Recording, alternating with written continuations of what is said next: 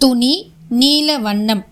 முகில் தோன்றியன்ன மணி நீல கண்டம் உடையாய் மருகல் கனி நீலவண்டு ஆர் குழலால் இவள் தன் அணி நீல உன்கண் அயர்வு ஆக்கினையே. தெய்வங்களும் சித்தர்களும் இது உங்கள் தமிழ் பாட்காஸ்ட். இன்னைக்கு நம்ம திருத்தலங்கள் வரிசையில் ஒரு சிறப்பான திருத்தலத்தை பற்றி தான் பார்க்க போகிறோம் நாகர்கோவிலை பற்றி தான் பார்க்க போகிறோம் நாகர்கோவில் சுவாமியோட பெயர். ஊரோட பெயர். நாகர்கோவில் நாகராஜர் ஸ்தலம் இது சுமார் இரண்டாயிரம் ஆண்டுகளுக்கு முற்பட்ட கோவில் அப்படின்னு சொல்கிறாங்க மூலவர் நாகராஜர். தல விருட்சம் ஓடவல்லி கொடி. தீர்த்தம் நாகதீர்த்தம். ஆகம விதிப்படி சைவ வைணவ பூஜைகள் இங்கு சிறப்பாக நடக்குது. இந்த ஊர் எங்கே இருக்குன்னா நாகர்கோவிலில் தான் இருக்குது. இந்த நாகர்கோவில் ஆலயம் தென் தமிழகத்தில் இருக்குது. இங்கே நிறைய திருவிழா சிறப்பாக நடக்குது. குறிப்பாக தை மாதத்தில் பிரம்மோற்சவம் ஆவணி மாதத்தில் ஒவ்வொரு ஞாயிற்றுக்கிழமையும் சிறப்பாக ஆவணி ஆயில்ய நட்சத்திரம் இங்கே விசேஷ பூஜைகள் நடைபெறுகிறது. கிருஷ்ண ஜெயந்தி நவராத்திரி திரு கார்த்திகையும் சிறப்பான உற்சவமாக இங்கே இருக்குது. ஆலயங்களில் சிவனுக்கு நந்தி வாகனமாகவும் பெருமாளுக்கு கருடாழ்வார் விநாயகருக்கு மூஞ்சூறு முருகனுக்கு மயில் ஐயப்பனுக்கு புலி அம்பாளுக்கு சிங்க வாகனம். இப்படின்னு ஒவ்வொரு சுவாமிக்கும் ஒவ்வொரு வாகனங்கள் இருக்கும். இந்த மாதிரி இந்த ஜீவராசிகளுக்கு ஒரு சிறப்பு இருக்குது. என்னதான் இந்த ஜீவராசிகள் சிறப்பாக ஒரு வாகனமாக இருந்தாலும் இவற்றுக்கு தனித்தனியாக ஒரு முக்கியத்துவம் கொடுத்து தனித்தனியான கோவில்கள் இல்லை. நந்திக்கு ஒரு கோவிலோ இல்லை க மயிலுக்கு கோவிலோன்னு தனித்தனியாக சிறப்பான கோவில் அமைச்சு வழிபடுறது நம்ம வழக்கத்தில் இல்லை. ஆனால் இந்த எல்லாத்துக்கும் இல்லாத ஒரு தனி சிறப்பு நாகத்திற்கு உண்டு. நாகத்திற்கு தனி சன்னதி அமைத்து நம்ம வணங்குகிறோம். இது தமிழ்நாட்டில் மட்டும் இல்லை நம்ம பாரத தேசத்தில் பரவலாக இந்த வழிபாடு பிரசித்தி பெற்ற ஒரு வழிபாடாக இருக்குது. நாகருக்கு மட்டும் எதற்கு இப்படி ஒரு சிறப்பான வழிபாடுன்னு பார்த்தா மனித வாழ்விற்கு உயர்ந்த தத்துவத்தை உணர்த்துகிறது இந்த நாகங்கள். அது எப்படின்னா நாகங்கள் புழுதியில் சென்றாலும் நீரில் சென்றாலும் தூசியில் சென்றாலும் எங்கு சென்றாலும் அதன் மீது எதுவும் ஒட்டுவதில்லை. அப்படியே ஏதாவது இருந்தாலும் சிற்பி சிலுப்பி கொண்டு சிலந்து கொண்டு வந்தவுடன் எல்லா தூசியும் கீழே போயிடும். அது எப்படி இருந்தாலும் அது எந்த சூழ்நிலையில் இருந்தாலும் தன்னைத்தான் தனித்தன்மையுடன் நிலைநாற்றி கொள்கிறது. எதையுமே அதோட உடம்புல ஏற்றுக்கிறது இல்லை இதை மாதிரி ஒரு தத்துவத்தை மனிதர்களுக்கு உணர்த்துவதற்காகவே நாகங்களுக்கு சிறப்பான தலங்கள் அமைக்கப்பட்டிருக்கிறது. இதன் காரணமாகவே இதற்கு வழிபாட்டுக்கு முக்கியத்துவம் கொடுக்குறாங்க. மனிதர்கள் எப்படி பிறப்பிலிருந்து பெற்றார் உற்றார் சுற்றார் உறவினர்கள் நண்பர்கள் மனைவி மக்கள் பொன் பொருள் அனைத்திற்கும் மண்ணாசை பெண்ணாசை பொருளாசைன்னு எல்லாத்திலையும் சுற்றி உழன்றாலும் அவற்றினால் இறுதியில் எந்த பயனும் இல்லை என்பதை புரிந்து கொண்டு அவற்றின் மீது பற்று இல்லாதவர்களாக வாழ வேண்டும் என்பதை இந்த நாகம் நமக்கு உணர்த்துகிறது. இந்த நாகர்கோவிலில் இருக்கும் நாகத்தின் ஆலயத்தில் ஓலைக்கூரைதான் இருக்குது. மூலஸ்தானத்தில் நாகராஜர் தான் பிரதான வழிபாடாக இருக்குது. இவர் ஐந்து தலைகளுடன் சுயம்புவாக இங்கு காட்சி கொடுக்கிறார். இது சுயம்பு நாகலிங்க திருத்தலம். இங்கே வந்து சிவனுக்கு சிறப்பும் பெருமாளுக்கும் சிறப்பும் இருக்குது. பொதுவாக சிவாலயங்களில் சிவனுக்கு சண்டி முண்டி என்பவர்களும் பெருமாள் கோவிலில் ஜெயன் விஜயன் என்பவர்களும் துவாரபாலகர்களாக இருப்பார்கள். இந்த கோயிலில் தர்ணேந்திரன் என்ற ஆண் நாகமும் பத்மாவதி என்ற பெண் நாகமும் துவார பாலகர்களாக இருக்கிறார்கள். நாகராஜாவிற்காக அமைந்த சிறப்பான திருத்தலம் என்பதால் இங்கு நாகங்களையே துவார பாலகர்களாக அமைத்துள்ளார்கள். நாகராஜர் சன்னதி எதிரில் உள்ள தூணில் நாகக்கண்ணி சிற்ப வடிவில் இருக்கிறாள். தற்போதும் இங்கு நாகங்களின் நடமாட்டம் இருப்பதாகவும் அவை இங்கு வசிப்பதாகவும் சொல்கிறார்கள். பல சமயங்களில் இரவில் நாகங்களின் நடமாட்டத்தை பலரும் கண்டுள்ளார்கள். இந்த கோவிலை பாதுகாப்பதற்காகவே இந்த நாகங்கள் இங்கு உலாவுவதாக அந்த ஊர் மக்கள் சொல்கிறாங்க நாகங்கள் வசிப்பதற்கேற்ப மூலஸ்தானத்திலும் ஓலைக்கூரை தான் இங்கே வேய்ந்திருக்கிறாங்க. ஒவ்வொரு வருஷமும் ஆடி மாதத்தில் பழைய ஓலைக்கூரையை பிச்சிட்டு புதிய ஓலைக்கூரையை வேய்கிறார்கள். இந்த நாகராஜருக்கு பூஜை செய்யும் அர்ச்சகர்களே கூரை கட்டும் பணியும் செய்கிறார்கள். இது ஒரு சிறப்பான தோஷ நிவர்த்தி ஸ்தலமாகவும் கருதப்படுது. பார்க் கடலில் பள்ளி கொண்டிருக்கும் மகாவிஷ்ணுவை தாங்கும் ஆதிசேஷன் பின்பு ராமாயண காலத்தில் ராமருக்கு அவதாரம் எடுத்தபோது ராம அவதாரத்தின் ராமனின் தம்பியாக லக்ஷ்மணன் பிறந்தார்.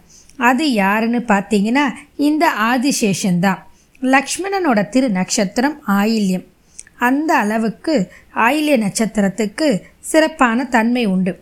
இதன் பொருட்டு இந்த நாகராஜர் திருக்கோவிலில் ஆயில்ய நட்சத்திரத்தில் விசேஷமான பூஜை நடக்குது.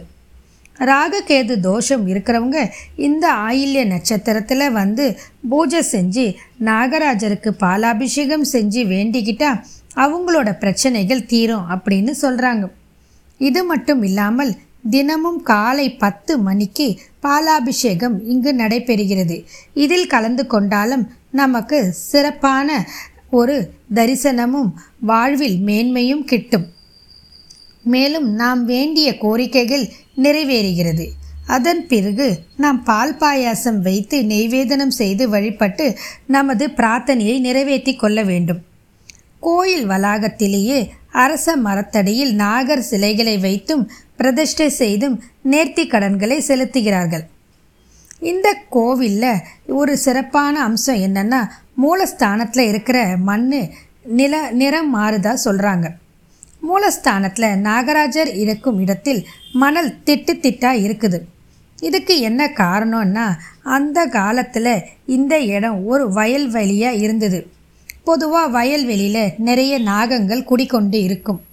இதன் காரணமாக தான் இந்த இடத்துல இன்றளவும் மணல் திட்டும் நீர் ஊற்றும் இருந்துக்கிட்டே இருக்குது முந்நூற்றி அறுபத்தஞ்சு நாளும் எல்லா காலமும் எல்லா நேரமும் இங்கே நீர் ஊற்று இருந்துக்கிட்டே இருக்கும். இந்த நீருடன் சேர்ந்த மண்ணையே பிசைஞ்சு பிரசாதமாக தராங்க. அது ரொம்ப முக்கியம் வாய்ந்த பிரசாதமாக கருதப்படுகிறது. அப்படி அந்த பிரசாதத்தை சாப்பிட்றவங்களுக்கு கண்டிப்பாக நாகதோஷம் விலகி திருமண தடை விலகி புத்திர பாக்கியம் கிடைக்குது அப்படின்னு அந்த ஊரில் சொல்கிறாங்க தட்சிணாய புண்ணிய காலத்தில் இந்த மணல் கருப்பு நிறத்தில் இருக்குமா அதாவது ஆடி மாதம் முதல் மார்கழி மாதம் வரை. பிறகு உத்தராயண புண்ணிய காலத்தில் தை முதல் ஆணி வரை வெள்ளை நிறத்திலும் இருப்பது இந்த மண்ணோட ஒரு தனி சிறப்பு.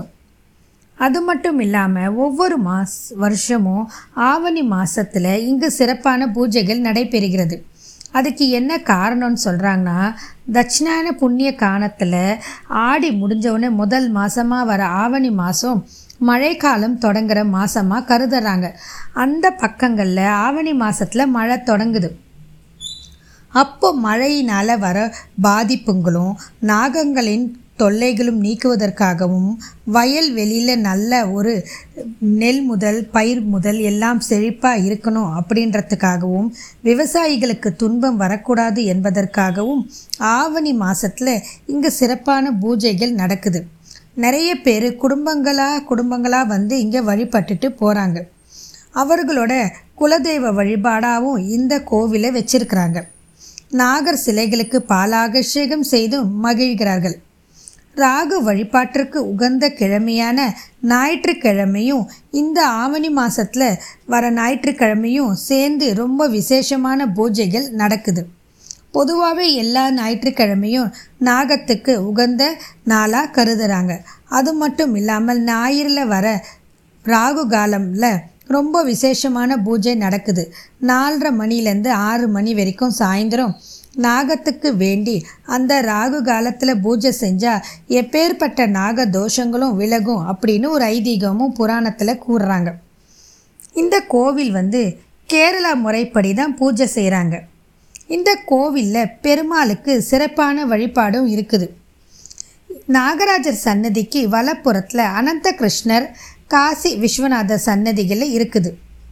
தினந்தோறும் நாகராஜருக்கு பூஜை செஞ்ச பின்பு இவர்களுக்கும் பூஜை நடக்கும். அர்த்த ஜாமத்தில் மட்டும் முதல்ல அனந்த கிருஷ்ணருக்கு தான் பூஜை செய்வாங்க. அதுக்கு பிறகு மற்ற சுவாமிக்கு பூஜை செஞ்சுட்டு கோவில் நடைய சாத்திடுவாங்க. இந்த கோவிலில் மூலஸ்தானத்தில் நாகராஜர் இருந்தாலும் அனந்த கிருஷ்ணருக்கே கொடிமரம் அமைக்கப்பட்டுள்ளது. தை மாத பிரம்மோற்சவமும் சிறப்பாக இந்த அனந்த கிருஷ்ணருக்கே நடக்குது. தைப்பூசத்தில் இவர் தேரில் எழுந்தருளி பவனி வருகிறார். அது மட்டும் இல்லாமல் ஆயில்ய நட்சத்திர தண்டு ஆராட்டு வைபவம் சிறப்பாக நடக்குது. கிருஷ்ண ஜெயந்தி விழாவும் இவரோட சன்னதியில் ரொம்ப முக்கியமான விழாவாக கொண்டாடுறாங்க. கொடி மரத்தில் பார்த்தீங்கன்னா சிவாலயத்தில் கொடி மரத்தோட உச்சியில் நந்தி தேவர் இருப்பார். பெருமாள் கோவில் கொடி மரத்தில் உச்சியில் கருடனை வடிவமைப்பார்கள்.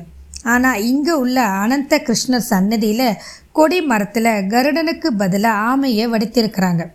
இதற்கு ஒரு முக்கியமான காரணம் என்னன்னு பார்த்தா நாகமும் ஆமை நாகமும் கருடனும் விரோதிகள். அதன் காரணமாகவே இங்கு ஆமையை வடித்துள்ளதாக சொல்கிறாங்க கருடனை இங்குள்ள கொடிமரத்தில் இதன் காரணமாக வடிக்கவில்லை. ஏன் ஆமையை வடித்தாங்க? அதுக்கும் ஒரு விசேஷம் காரணம் இருக்குது. என்ன காரணம்னு சொல்கிறீங்க சொல்கிறாங்கன்னா பெருமாள் வந்து கூர்ம அவதாரத்தில் ஆமை வடிவம் எடுத்தார். அதன் காரணமாக இங்கே இல்லை கொடிமரத்தில் ஆமையோட வடிவம் பொறிக்கப்பட்டுள்ளது அப்படின்னு சொல்கிறாங்க விசேஷ காலத்திலையும் மாதாந்திர ஆயில்ய நட்சத்திர க நாட்களிலையும் அனந்த கிருஷ்ணர் ஆமை வாகனத்திலே புறப்பட்டு அவர் நமக்கு காட்சி தராரு. தேவர்கள் திருப்பால் கடலை கடைந்தபோது மகாவிஷ்ணு கூர்ம அவதாரம் எடுத்ததன் அடிப்படையே ஆமை வடிவம் அப்படின்னு சொல்லி அந்த புறப்பாட்டுக்கும் ஒரு காரணத்தை சொல்கிறாங்க கூர்ம வடிவம் எடுத்ததுனால புறப்பாட்டில் ஆமை வடி வாகனத்திலேயே பெருமாள் உலா வராரு. அது மட்டும் இல்லாமல் இங்கே ஒரு சிறப்பான மாளிகைன்னு ஒன்று சொல்கிறாங்க அது என்ன மாளிகைன்னா மகாமெரு மாளிகை. இந்த கோவில் வந்து கிழக்கு நோக்கிய கோவில். அப்படி இருந்தாலும் தெற்கு வாசலே பிரதானமாக இருக்குது. இந்த வாசலை தான் மகாமெரு மாளிகை வாசல்னு அழைக்கிறாங்க. இந்த மாளிகை வாசல் வந்து மாளிகை வடிவில் இருக்கும். ரொம்ப உயரமான வாசல் இது. இதன் காரணமாகவே இப்பேர் வந்திருக்கு.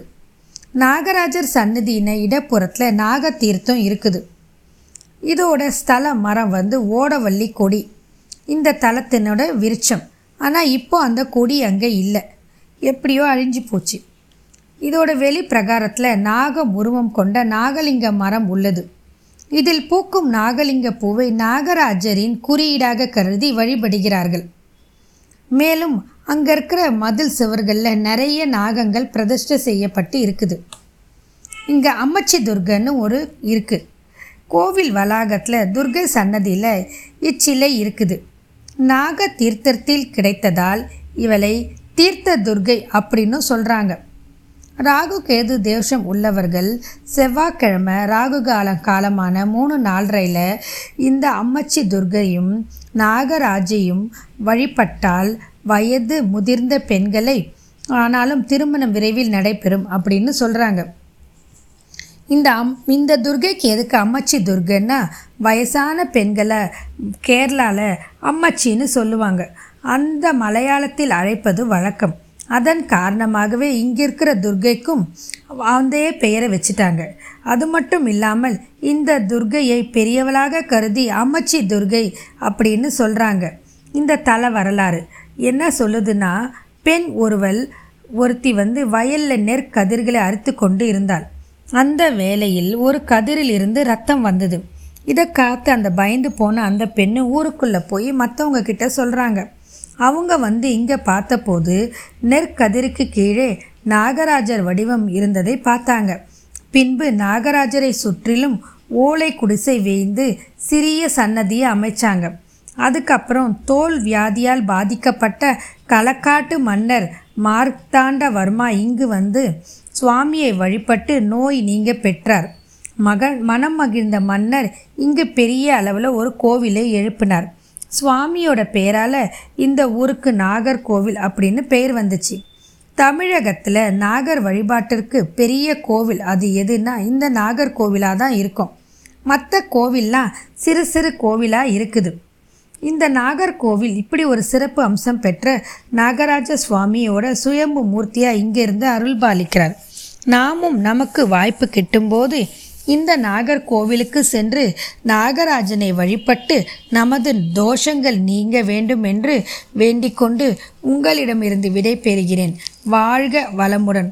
மற்றும் ஒரு பதிவில் உங்களை சந்திப்பேன். நன்றி வணக்கம்.